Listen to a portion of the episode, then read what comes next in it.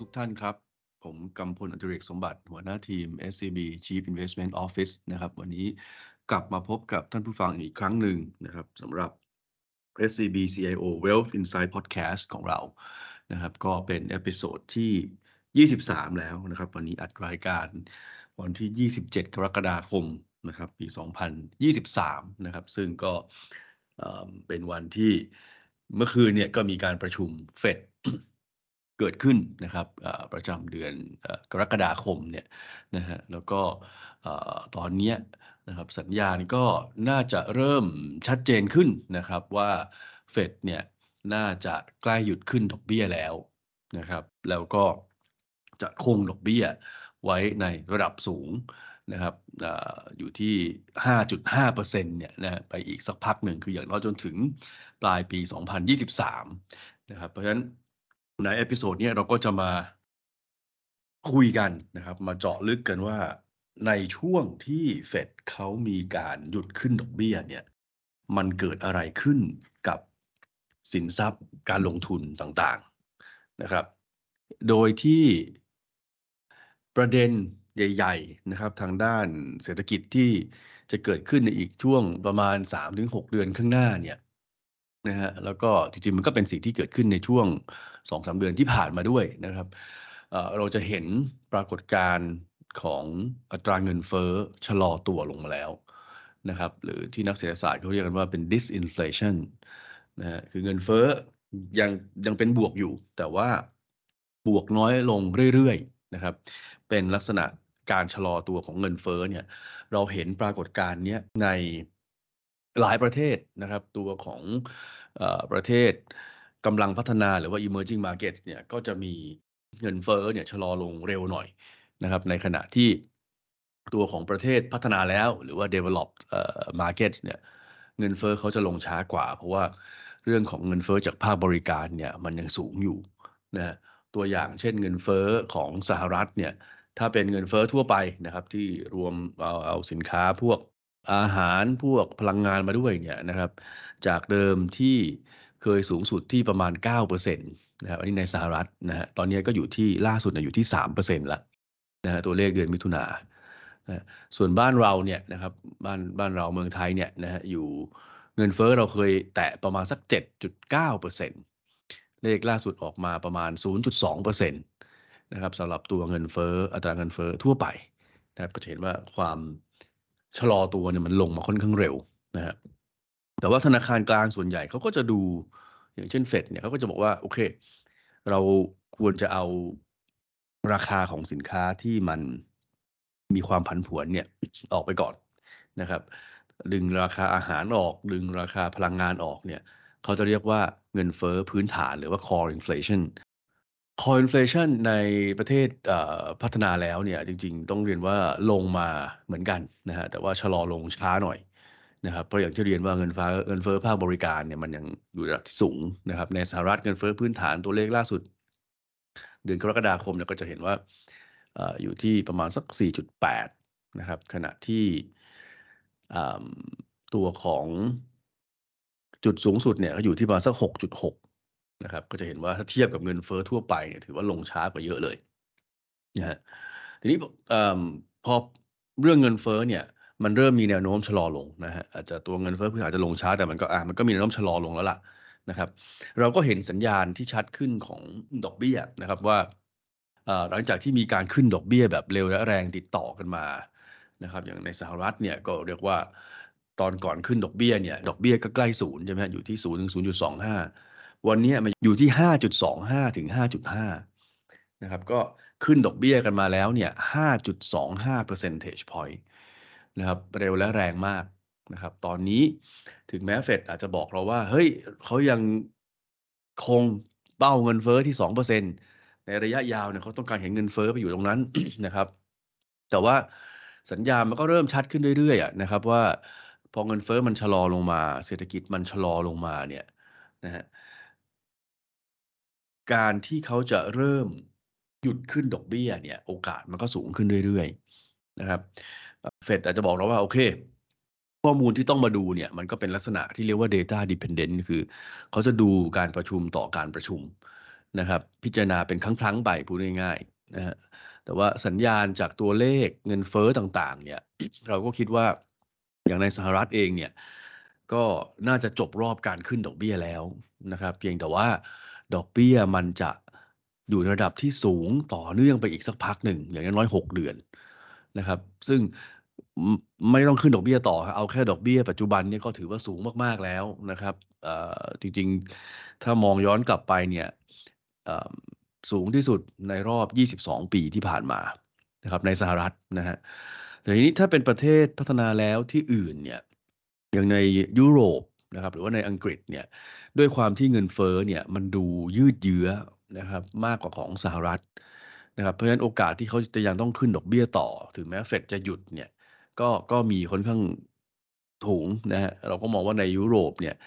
ดอกเบี้ยน่าจะไปได้ถึง4%เดอกเบี้ยนโยบายเขานะครับส่วนในอังกฤษเนี่ยจะไปถึง 5.75นะครับเพราะฉะนั้นผลของเรื่องดอกเบี้ย ผลของเรื่องเงินเฟ้อเนี่ยถ้าดูในกลุ่ม ประเทศพัฒนาแล้วเนี่ยนะฮะในสหรัฐเนี่ยดูเหมือนกับว่าน่าจะเริ่มดีขึ้นบ้างนะครับ ดอกเบี้ยน่าจะหยุดได้ แต่ว่าในยุโรป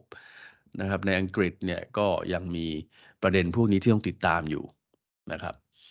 อีกประเด็นหนึ่งที่ค่อนข้างน่าสนใจนะครับ แล้วก็น่าจะเป็นประเทศที่เริ่มเห็นการกระตุ้นเศรษฐกิจกลับมานะครับ ต่างจากที่อื่นนะครับ ที่อื่นเนี่ยเขาเงินเฟ้อใช่ไหมเขาก็พยายามที่จะชะลอเศรษฐกิจพยายามที่จะแตะเบรกเศรษฐกิจอยู่ แต่ว่าจีนเนี่ย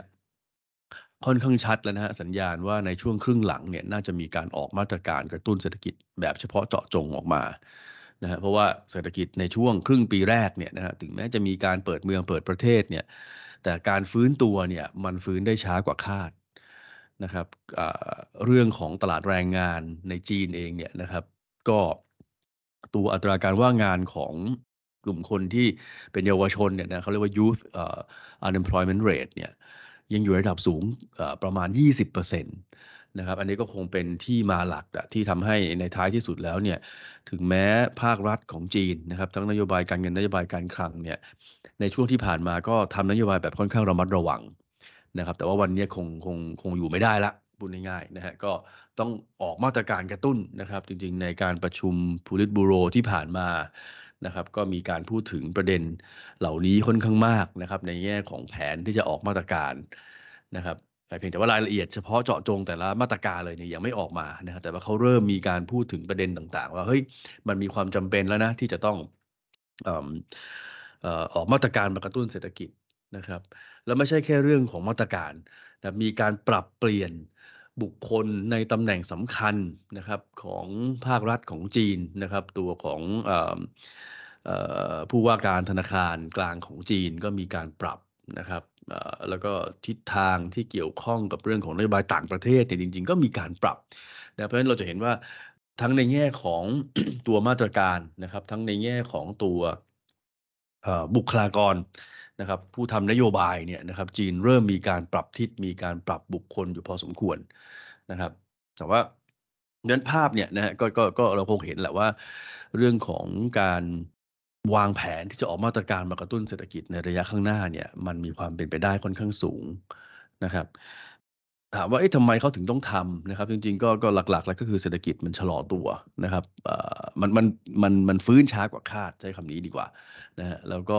ในแง่ของความเสี่ยงที่รออยู่ข้างหน้าเนี่ยก็คงต้องจัดการนะครับทาง SCBC เราก็มีการออกรายงานนะครับ ออกมาในช่วง 2 อาทิตย์ที่ผ่านมาเนี่ยว่าเราเจาะประเด็นเรื่องของหนี้รัฐบาลท้องถิ่นของจีนนะครับที่จะครบกำหนดค่อนข้างมากในช่วงเดือนสิงหากันยา นะครับคิดเป็นประมาณ 24%ของยอดหนี้ทั้งหมดที่จะครบกำหนดในปีนี้นะครับประเด็นนี้ก็คงเป็นประเด็นความเสี่ยงที่เราเชื่อว่าในท้ายที่สุดเนี่ยรัฐบาลก็คงต้องจัดการแหละนะครับเพียงแต่ว่ามันก็จะมีคนที่ต้องมา รับหน้าที่ช่วยชาตินะครับ national service เนี่ยอย่างพวกกลุ่มธนาคารเนี่ยต้องเข้ามาช่วยอะไรพวกนี้นะครับถ้าท่านใดสนใจก็ติดตามในรายละเอียดที่เราออกโน้ตไปได้นะครับในในในช่วงกลางเดือนกรกฎาคมที่ผ่านมานะครับอะทีนี้ถ้าในแง่ของการลงทุนบ้างเป็นยังไงนะครับ เมื่อกี้เราคุยกันในเรื่องของตัวการหยุดขึ้นดอกเบี้ยของเฟดเนี่ยนะครับมันจะมีผลยังไงบ้างกับสินทรัพย์ต่าง นะครับ เราไปเอาข้อมูลมาดูนะครับ ข้อมูลของสินทรัพย์ต่างๆ เนี่ย โดยเลือกเอาช่วงที่เฟดเขามีการหยุดขึ้นดอกเบี้ยนะครับ แต่ต้องเป็นการหยุดขึ้นดอกเบี้ยในช่วงที่อัตราดอกเบี้ย แล้วก็อัตราเงินเฟ้อเนี่ยอยู่ระดับสูงด้วย มันจะได้คล้ายๆกับสภาวะแวดล้อมในปัจจุบันนะครับ เพราะว่าช่วงปัจจุบันเนี่ยมันเป็นช่วงที่เงินเฟ้อมันยังสูงอยู่ ถึงจะชะลอลงมาแต่มันยังสูงอยู่ ดอกเบี้ยไม่ต้องพูดถึงอยู่ระดับสูงเลยนะครับเพราะฉะนั้นเราจะเลือกเอา 3 ช่วงเนี้ยนะครับที่มีสภาวะแวดล้อมทางด้านเศรษฐศาสตร์ ทางด้านเศรษฐกิจมหาภาคคล้าย ๆ กับปัจจุบันเนี่ยมาดูนะครับสามช่วงนั้นมีอะไรบ้างนะครับ มันมีช่วงปี 1995 มันมีช่วงปี 2000 ถึง 2001 มันมีช่วงปี 2006 ถึง 2007 นะครับ ที่เฟดหยุดขึ้นดอกเบี้ยในช่วงที่ดอกเบี้ยและเงินเฟอ้อสูง นะครับ กินเวลาเนี่ยห้าเดือนแปดเดือนสิบห้าเดือนตามลำดับนะครับสามข้อสังเกตที่เราพบนะฮะอย่างแรกเลยก็คือว่าในช่วง6เดือนหลังจากเริ่มหยุดขึ้นดอกเบี้ยเนี่ยอัตราผลตอบแทนพันธบัตรสหรัฐ 10 ปีเนี่ยปรับลดลงอย่างมีนัยยะ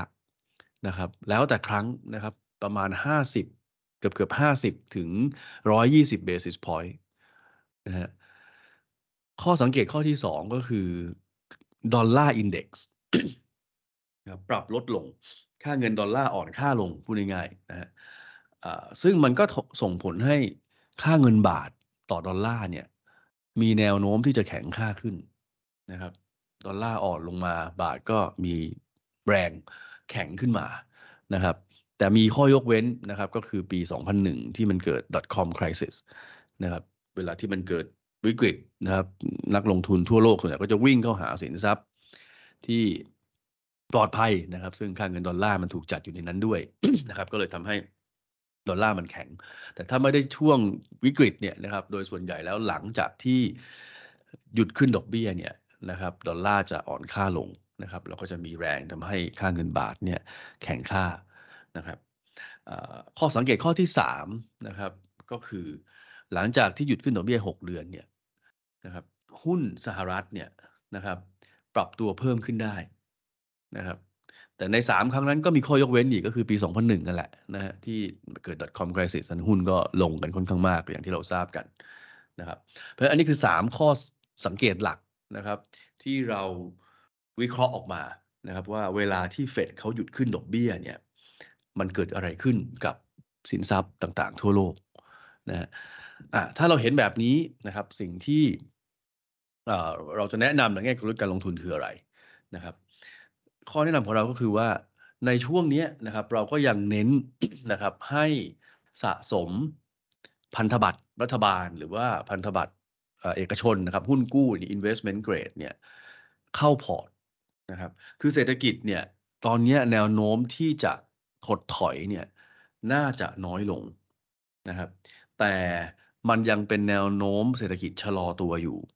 นะครับ แล้วเราถ้าไปดูบอลยิวในปัจจุบันเนี่ยนะครับบอลยืมขยับขึ้นมาสูงค่อนข้างมากนะครับเพราะฉะนั้นท่านหลายที่ลงทุนซื้อพันธบัตรตอนนี้เนี่ยนะครับ ก็สามารถรับคูปองระดับสูงได้นะครับ ซึ่งมองไปข้างหน้าเนี่ยนะครับ คูปองระยะข้างหน้าเนี่ยโอกาสที่มันจะสูงขนาดนี้เนี่ยไม่เยอะแล้วนะครับเพราะฉะนั้นเราก็คิดว่าช่วงนี้ก็จับจังหวะนะครับ ทยอยเอาพันธบัตรเข้าพอร์ตนะครับ สร้างภูมิคุ้มกันให้พอร์ต น่าจะเป็นหนึ่งในกลยุทธ์ที่อยากจะให้ทำในช่วงสามถึงหกเดือนนะครับคือช่วงที่เหลือของปีนี้พูดง่ายๆนะครับ ส่วนในแง่ตลาดหุ้นเนี่ยต้องเรียนว่า valuation ของตลาดหุ้นในช่วงที่ผ่านมานะครับ โดยเฉพาะตลาดหุ้นของประเทศพัฒนาแล้วเนี่ย มันอยู่ในระดับที่ค่อนข้างตึงตัวนะครับ เราจะเห็นว่าหุ้นสหรัฐเนี่ยปรับขึ้นมานะครับ หุ้นยุโรป นะครับ ก็ปรับขึ้นมา หุ้นญี่ปุ่นก็ปรับขึ้นมาค่อนข้างเร็วนะครับ เพราะฉะนั้น valuation เขาเนี่ยถ้าไม่นับหุ้นยุโรปเนี่ยนะครับ ถือว่าค่อนข้างตึง หุ้นสหรัฐหุ้นญี่ปุ่นเนี่ยค่อนข้างตึงนะฮะเราก็ยังคงคำแนะนำนะครับว่าอย่างหุ้นสหรัฐเนี่ยเราก็ให้เป็นนิวทรัลนะครับตัวของหุ้นกลุ่มเทคเนี่ยเราอยากจะให้ทยอยขายออกมานะครับทำกำไรออกมานะครับ แล้วก็วิ่งเข้าหา เปลี่ยนเข้าหาหุ้นกลุ่ม defensive น่าจะเหมาะกว่านะครับ เพราะว่าอย่างที่เรียนที่เศรษฐกิจอาจจะไม่ถดถอย แต่การชะลอเนี่ยมันโอกาสเกิดขึ้นค่อนข้างมาก เพราะว่าดอกเบี้ยมันสูงขนาดนี้แล้วมันค้างอยู่นานนะครับ ส่วนหุ้นยุโรปเนี่ยเรายังเป็น slightly negative นะครับก็ยังคิดว่าผลของเงินเฟอ้อที่ยืดเยื้อ แล้วก็อัตราดอกเบี้ยที่ยังขึ้นต่อเนี่ย มันน่าจะออกมากระทบกับ e a r n i n g นะครับยุโรปเนี่ยก็เป็นอีกประเทศกลุ่มประเทศหนึ่งที่ เศรษฐกิจอาจจะไม่ได้ถดถอยนะครับ แต่ว่าแนวโน้มของการชะลอตัวแล้วก็ผลของเงินเฟอ้อผลดอกเบี้ยสูงเนี่ยมันก็ยังมีอยู่ ถ้าเราหันมาดูหุ้นกลุ่ม emerging market กลุ่ม emerging markets เนี่ยก็ต้องเรียนว่าถ้าในแง่ valuation เนี่ยถ้าเทียบกับในอดีตเนี่ยถือว่าถูกกว่าหุ้นกลุ่ม develop market นะครับกลุ่มประเทศพัฒนาแล้วนะครับแต่ว่าแต่ละประเทศก็มีความเสี่ยงกดดันอยู่แตกต่างกันไปนะครับตลาดหุ้นจีนเองเนี่ย ก็จะมีเรื่องของอในช่วงที่ผ่านมาก็คือเศรษฐกิจฟื้นตัวช้ากว่าคาดนะครับตลาดหุ้นไทยก็อย่างที่ทราบกันนะครับ เรื่องของการเมืองความไม่แน่นอนทางด้านการเมืองเนี่ยมันก็ยังกดดันบ้านเราอยู่นะครับทั้งที่โมเมนตัมเศรษฐกิจโมเมนตัมของกำไรบริษัทจดทะเบียนจริงๆเนี่ยก็ก็ไม่ได้แย่อะไรนะครับ ก็แต่ว่าความไม่แน่นอนทางการเมืองมันเป็นตัวกดดันอยู่ ตัวหุ้นเวียดนามนะครับ ก็ valuation ถูกก็จริง แต่ก็ยังมีเรื่องของภาพเศรษฐกิจที่ยังฟื้นช้าอยู่นะครับ โดนส่งออกกดดันอยู่นะครับ ตัวของผลประกอบการของบริษัทจดทะเบียนในเวียดนามเองเนี่ยก็ยังค่อนข้าง เรียกว่าถูกกดดันจากภาพของเศรษฐกิจอยู่พอสมควรเหมือนกันนะครับ แต่ว่าทั้งนี้ทั้งนั้นเนี่ย เวลาเราลงทุนหุ้นเนี่ยนะครับหรือว่า โดยเฉพาะในช่วงที่ตลาดภาพรวมเนี่ยมันมีเรื่องของดอกเบี้ยสูงค้ำไว้แบบนี้เนี่ยนะฮะเราอาจจะไม่ได้อยากแนะนำที่อยากจะให้ไล่ราคานะครับเราอยากจะให้เน้นเรื่อง margin of safety ค่อนข้างมาก เพราะฉะนั้นถ้าจะลงทุนในหุ้นเนี่ยนะครับเราอยากจะให้เน้นกลุ่มที่ valuation ยังถูก แล้วกำลังจะมีปัจจัย คาตาลิสเข้ามานะครับที่ค่อนข้างชัดตอนนี้ก็คือหุ้นจีน A share นะครับที่มีเรื่องของมาตรการกระตุ้นที่รออยู่ในช่วงครึ่งปีหลังนะครับก็ทยอยสะสมหุ้น A share ได้นะครับ ส่วนหุ้นไทยเนี่ยนะฮะเราคิดว่าความไม่แน่นอนทางการเมืองเนี่ยจริง ๆ มันก็อยู่ในราคาไประดับหนึ่งแล้วแหละนะครับ หมดหรือยังเนี่ยไม่มีใครทราบผมก็ไม่ทราบนะครับ แต่ว่าถ้าหุ้นไทยพูดง่ายๆว่า หลุดพันห้านะครับหรือว่าอยู่แถวพันห้าเนี่ยนะครับผมคิดว่าสิ่งที่เราประเมินก็คือว่าก็เป็นช่วง valuation ที่ที่น่าสนใจที่จะสะสมเข้าพอร์ตในระยะยาวนะครับ ยิ่งถ้าท่านไหนที่ต้องลงทุนในการจัดการเรื่องภาษีเนี่ยนะครับผมว่าหุ้นไทยช่วงพันห้าเนี่ยก็เป็นจุดที่มีมี margin of safety ค่อนข้างดีนะครับก็เป็นจุดที่เข้าไปทยอยสะสมได้ นะครับอันนี้ก็จะเป็นประเด็นสรุปสรุปนะครับสำหรับตัวของ Well Insight Podcast ในในเดือนนี้นะครับเดือนกรกฎาเนี่ยนะฮะตัวของภาพรายละเอียดนะครับ ก็อย่างที่เรียนนะครับว่าเเราไปวิเคราะห์มานะครับ เรื่องของสินทรัพย์ต่างๆนะครับ ในช่วงที่เฟดมีการหยุดขึ้นดอกเบี้ยนะครับ อันนี้ก็สิ่งที่เราพบนะครับ ก็คือว่าโอกาสที่ผลตอบแทนพันธบัตรจะลดลง นะครับของสหรัฐเนี่ยสิตัว 10 ปีเนี่ยมีค่อนข้างมากนะครับลดลงอย่างมีนัยยะนะครับ แล้วก็ดอลลาร์จะอ่อนนะครับ แล้วก็ตัวตลาดหุ้นสหรัฐเนี่ยก็มีโอกาสปรับเพิ่มขึ้นนะครับตัวของเฟดเองนะครับที่ประชุมไปเมื่อคืนเนี่ยนะครับผมอัดรายการวันที่ 27เนี่ยคือวันที่ 26เนี่ยเฟดเขาก็ประชุมกันนะครับจริงๆก็ต้องเรียนว่าตัวเฟดเองเนี่ย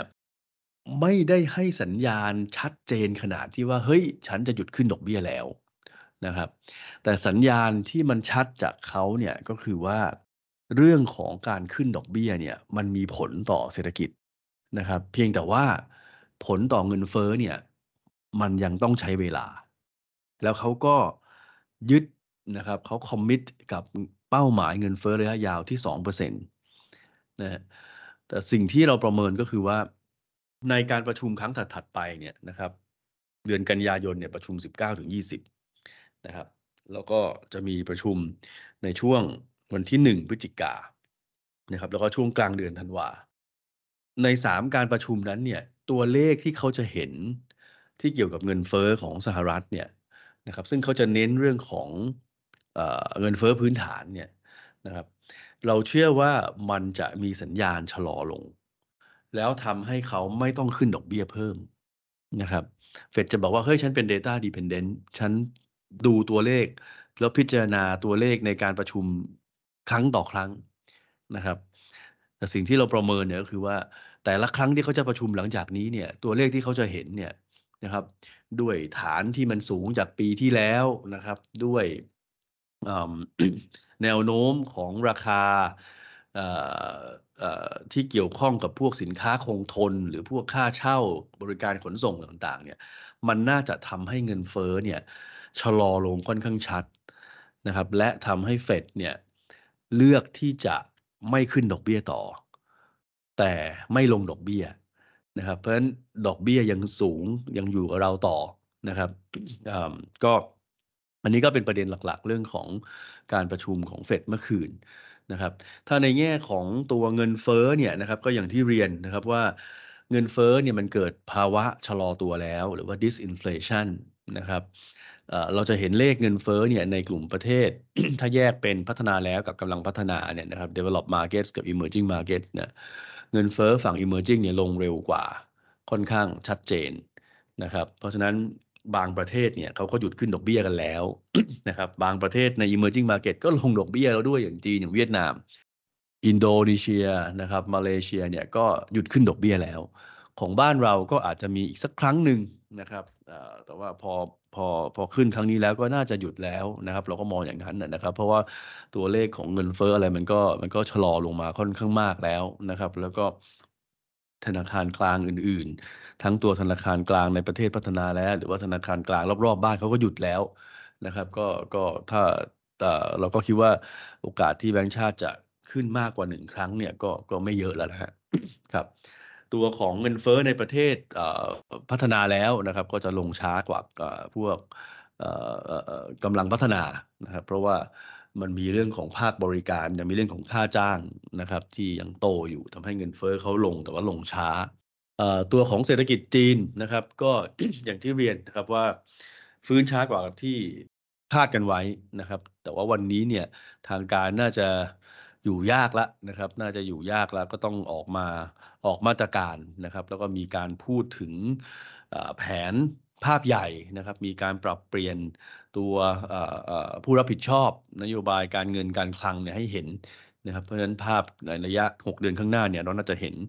การออกมาตรการเฉพาะเจาะจงมากระตุ้นเศรษฐกิจนะครับ อันนี้ต้องเน้นนะครับว่าเราอาจจะไม่ได้เห็นมาตรการใหญ่ประเภทแบบโอ้แจกเงินโดยตรงนะครับ เหมือนกับช่วงที่เกิดขึ้นในประเทศพัฒนาแล้วในช่วงที่มีโควิด นะครับ จีนก็อาจจะไม่ได้ทำอะไรขนาดนั้นนะครับ แต่ว่าเขาก็จะเน้นเจาะจงในจุดที่เขาคิดว่าต้องการแรงกระตุ้น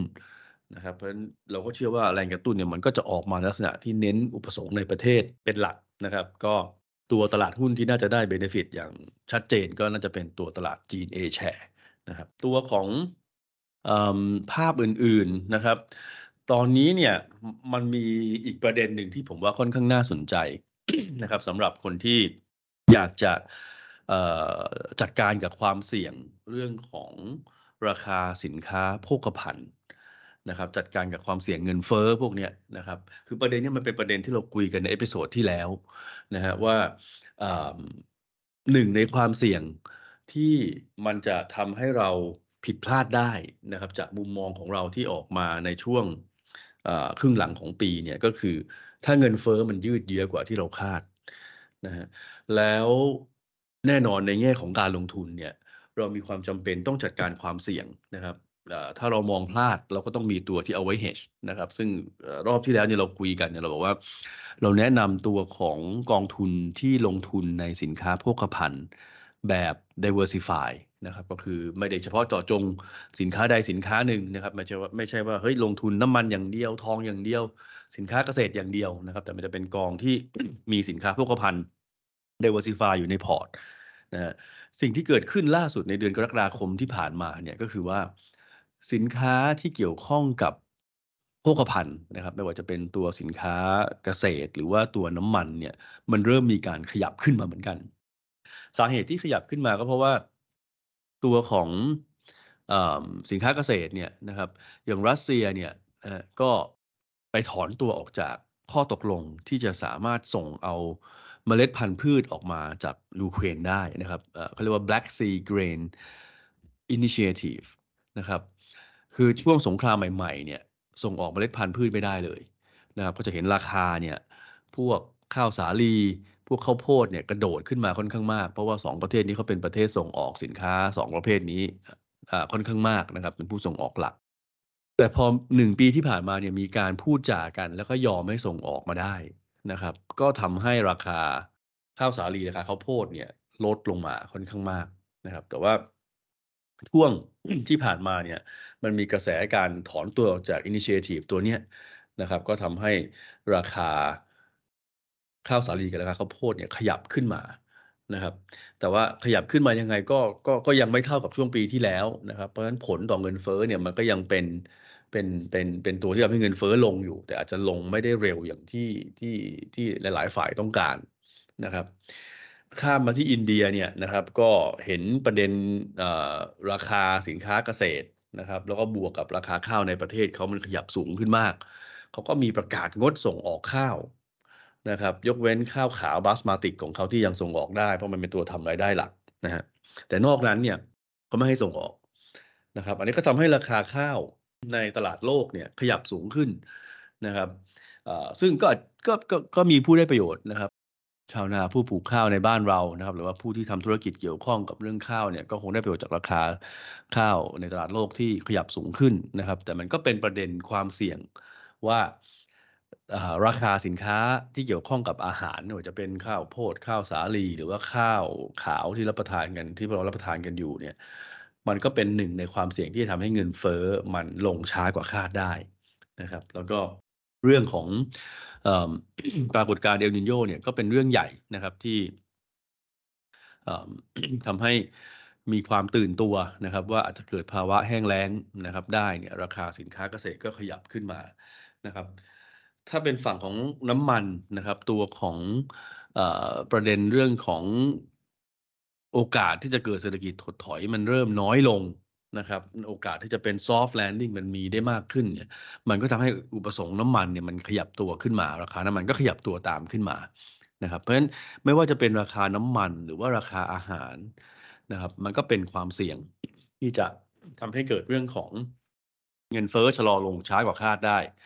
นะครับ อันนี้ก็ทำให้เราคิดว่าในแง่ของการจัดการความเสี่ยงตรงนี้นะครับ ก็อยากจะให้ลงทุนใน diversify commodities นะครับประมาณ 5%สำหรับคนที่รับความเสี่ยงได้ปานกลางนะครับ ถ้าใครที่รับความเสี่ยงได้มากขึ้นหน่อยก็จะประมาณ 10%ของพอร์ตนะครับ อันนี้ก็จะเป็นตัวช่วย hedge ความเสี่ยงตรงนี้ได้นะครับ ในแง่ของ valuation ของหุ้นนะครับ ก็อย่างที่เรียนนะครับว่าเรามองว่าหุ้นในตลาดพัฒนาแล้วเนี่ยนะครับ develop market เนี่ย มันยังอยู่ในระดับที่ค่อนข้างแพง เพราะมันขึ้นไปค่อนข้างเยอะนะครับ ก็ไม่อยากจะให้ได้ราคากันเท่าไหร่นะครับ ตอนนี้สิ่งที่เราเน้นก็คือว่า รอดูว่า e a r n i n g นะครับผลประกอบการในช่วงไตรมาสสองที่กำลังทยอยออกมาอยู่เนี่ยนะครับ มันจะเป็นยังไงนะครับ ถ้ามันมีตัวที่ทำให้ราคาหุ้นมันชะลอลงมาได้นะครับ แล้ว valuation มันเริ่มน่าสนใจเนี่ยเราค่อยกลับไปซื้อหุ้นของกลุ่มประเทศพัฒนาแล้วก็ได้นะครับ ตอนนี้อย่าเพิ่งไปไล่ราคามันนะครับ ในแง่ของตัว e a r n i n g ที่ออกมาล่าสุดเนี่ยนะครับผมยังไม่อยากจะไปเจาะอะไรมันมาก เพราะว่ามันออกมายังไม่ไม่เยอะนะครับ ในแต่ละประเทศเนี่ยออกมากันยังไม่ถึง20-30%ของจำนวนบริษัททั้งหมดเลยนะครับ เพราะฉะนั้นเราอาจจะไปอ่านตัวเลขมันมากไม่ได้นะครับอาจจะต้องรอสักพักหนึ่ง นะครับซึ่งอันนี้เป็นประเด็นหลักเลยที่เราคิดว่าจะมีผลต่อตลาดหุ้นโลกในระยะข้างหน้านะครับ เพราะว่าบางตลาดเนี่ยราคาขึ้นไปรอแล้วนะครับแล้วถ้าไม่ได้อย่างที่ตลาดต้องการตลาดคาดหวังไว้เนี่ยมันก็มีโอกาสที่จะลงมานะครับ บางตลาดอาจจะออกมาไม่ได้แย่เท่ากับที่คาดการกันไว้นะครับ ก็มีโอกาสที่ตลาดมันจะแรลลี่กลับขึ้นมานะครับเพราะฉะนั้น จังหวะแบบนี้นะครับ ก็เดี๋ยวเราตามกันดูว่าผลประกอบการจะเป็นยังไงนะครับ แต่ว่าโดยรวมเนี่ยอย่างที่เรียนนะครับ ว่ากลยุทธ์การลงทุนในตลาดหุ้นตอนนี้ที่เราประเมินก็คือว่า เศรษฐกิจเนี่ยมันอาจจะไม่ได้ถดถอยนะฮะแต่ว่ามันไม่ใช่ทุกภาคธุรกิจ ทุกบริษัทที่จะเอาตัวรอดจากเรื่องของดอกเบี้ยสูงขนาดนี้ได้ นะครับเศรษฐกิจอาจจะรอด แต่ภาคธุรกิจบางภาคอาจจะไม่รอดหรือว่าอาจจะผ่านไปได้แบบค่อนข้างลำบากนะฮะเพราะฉะนั้นเวลาที่เราจะลงทุนในหุ้นเนี่ยในช่วงที่ดอกเบี้ยสูงเนี่ยเรื่องของ margin of safety เป็นเรื่องที่เราอยากจะเน้นย้ำมาก ๆนะครับตรงไหนที่ valuation มันน่าสนใจ เราค่อยเข้าไปซื้อนะครับ ถ้าเราไปไล่ราคาตอนนี้เนี่ยมันมีโอกาสที่ที่เราจะเจ็บตัวค่อนข้างมาก ประเด็นสุดท้ายนะครับที่อยากจะฝากไว้นะครับก็คือเรื่องของค่าเงินนะครับเพราะว่าเราลงทุนกับสินทรัพย์ทั่วโลกเนี่ยเรามี exposure กับเรื่องค่าเงิน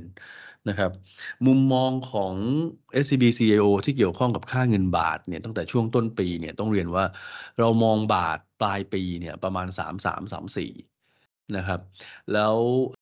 มุมมองปัจจุบันก็ยังเป็นอย่างนั้นนะครับเพราะเราคิดว่าในช่วงที่ดอกเบี้ย สหรัฐเนี่ยมันขึ้นในช่วงครึ่งปีแรกเร็วๆเนี่ยมันมีโอกาสที่บาทจะอ่อนได้นะครับ แต่ว่าหลังจากที่เฟดเขาหยุดขึ้นดอกเบี้ยนะครับ ซึ่งสัญญาณตอนนี้ก็เริ่มเห็นชัดขึ้นเรื่อยๆนะครับ บวกกับดุลบัญชีเดินสะพัดบ้านเรานะครับ ที่ถึงแม้ช่วงกลางปีเนี่ยมันอาจจะยังไม่ได้ฟื้นมาก เพราะว่าคือท่องเที่ยวเนี่ยฟื้นแล้ว แต่ส่งออกของเราเนี่ยมันยังติดลบอยู่นะครับ มันทำให้ดุลการค้าเราเนี่ยยังฟื้นช้า นะครับเพราะฉะนั้นดุลบัญชีเดินสะพัดภาพรวมเนี่ยมันเลยยังไม่ได้ฟื้นเร็วนัก แต่หลังจากนี้เนี่ยในช่วงครึ่งหลังเนี่ยเราคิดว่า ส่งออกอาจจะยังฟื้นช้าอยู่ แต่นำเข้าเนี่ยมันจะเป็นตัวปรับให้เรานะครับ เราจะนำเข้าน้อยลงตามไปด้วย ดุลการค้าก็จะเริ่มดีขึ้นนะครับ เรื่องของภาคบริการเนี่ยได้จากการท่องเที่ยวเนี่ย ก็ฟื้นต่อเนื่องอย่างชัดเจนอย่างที่เราเห็นกันอยู่แล้วนะครับเพราะฉะนั้นดุลบัญชีเดินสะพัดเนี่ยน่าจะเริ่มกลับมาเกินดุลได้ ในช่วงครึ่งปีหลังนะครับแล้วก็จะทำให้ค่าเงินบาทของเราเนี่ยมันเริ่มมีการแข็งค่ากลับขึ้นมานะครับเพราะฉะนั้นกรอบของค่าเงินบาทในช่วงปลายปีเนี่ยเราก็ยังให้ 33ถึง34 อยู่ต่อ 1 ดอลลาร์สหรัฐนะครับอันนี้ก็เป็นภาพรวมสรุปของการลงทุนแล้วก็เรื่องของเศรษฐกิจนะครับที่ทาง SCB CIO เราทำรวบรวมไว้นะครับ ก็โดยสรุปเนี่ยนะครับหลักๆก็คือว่า ตอนนี้นะครับถ้าใครที่สนใจอยากจะซื้อพันธบัตรเข้าพอร์ตเนี่ยนะครับเราคิดว่าเป็นจังหวะที่ดีนะครับ ก่อนที่ผลจากการหยุดขึ้นดอกเบี้ยของเฟดเนี่ยมันจะทำให้ตัว bond yield เนี่ยมันเริ่มลดลงนะครับเพราะฉะนั้นจังหวะนี้เนี่ยถ้าอยากจะสร้างกระแสเงินเข้ามาในพอร์ตนะครับโดยการลงทุนในพันธบัตรรัฐบาลหรือว่าหรือหุ้นกู้คุณภาพสูงเนี่ยก็ยังเป็นจังหวะที่ดีอยู่นะครับ ส่วนหุ้นนะครับ โดยรวมนี่ยังเป็นนิวทรัลนะครับ เรายังอยากให้ถ้าในกลุ่มประเทศ develop markets เนี่ยอยากจะรอให้ราคามัน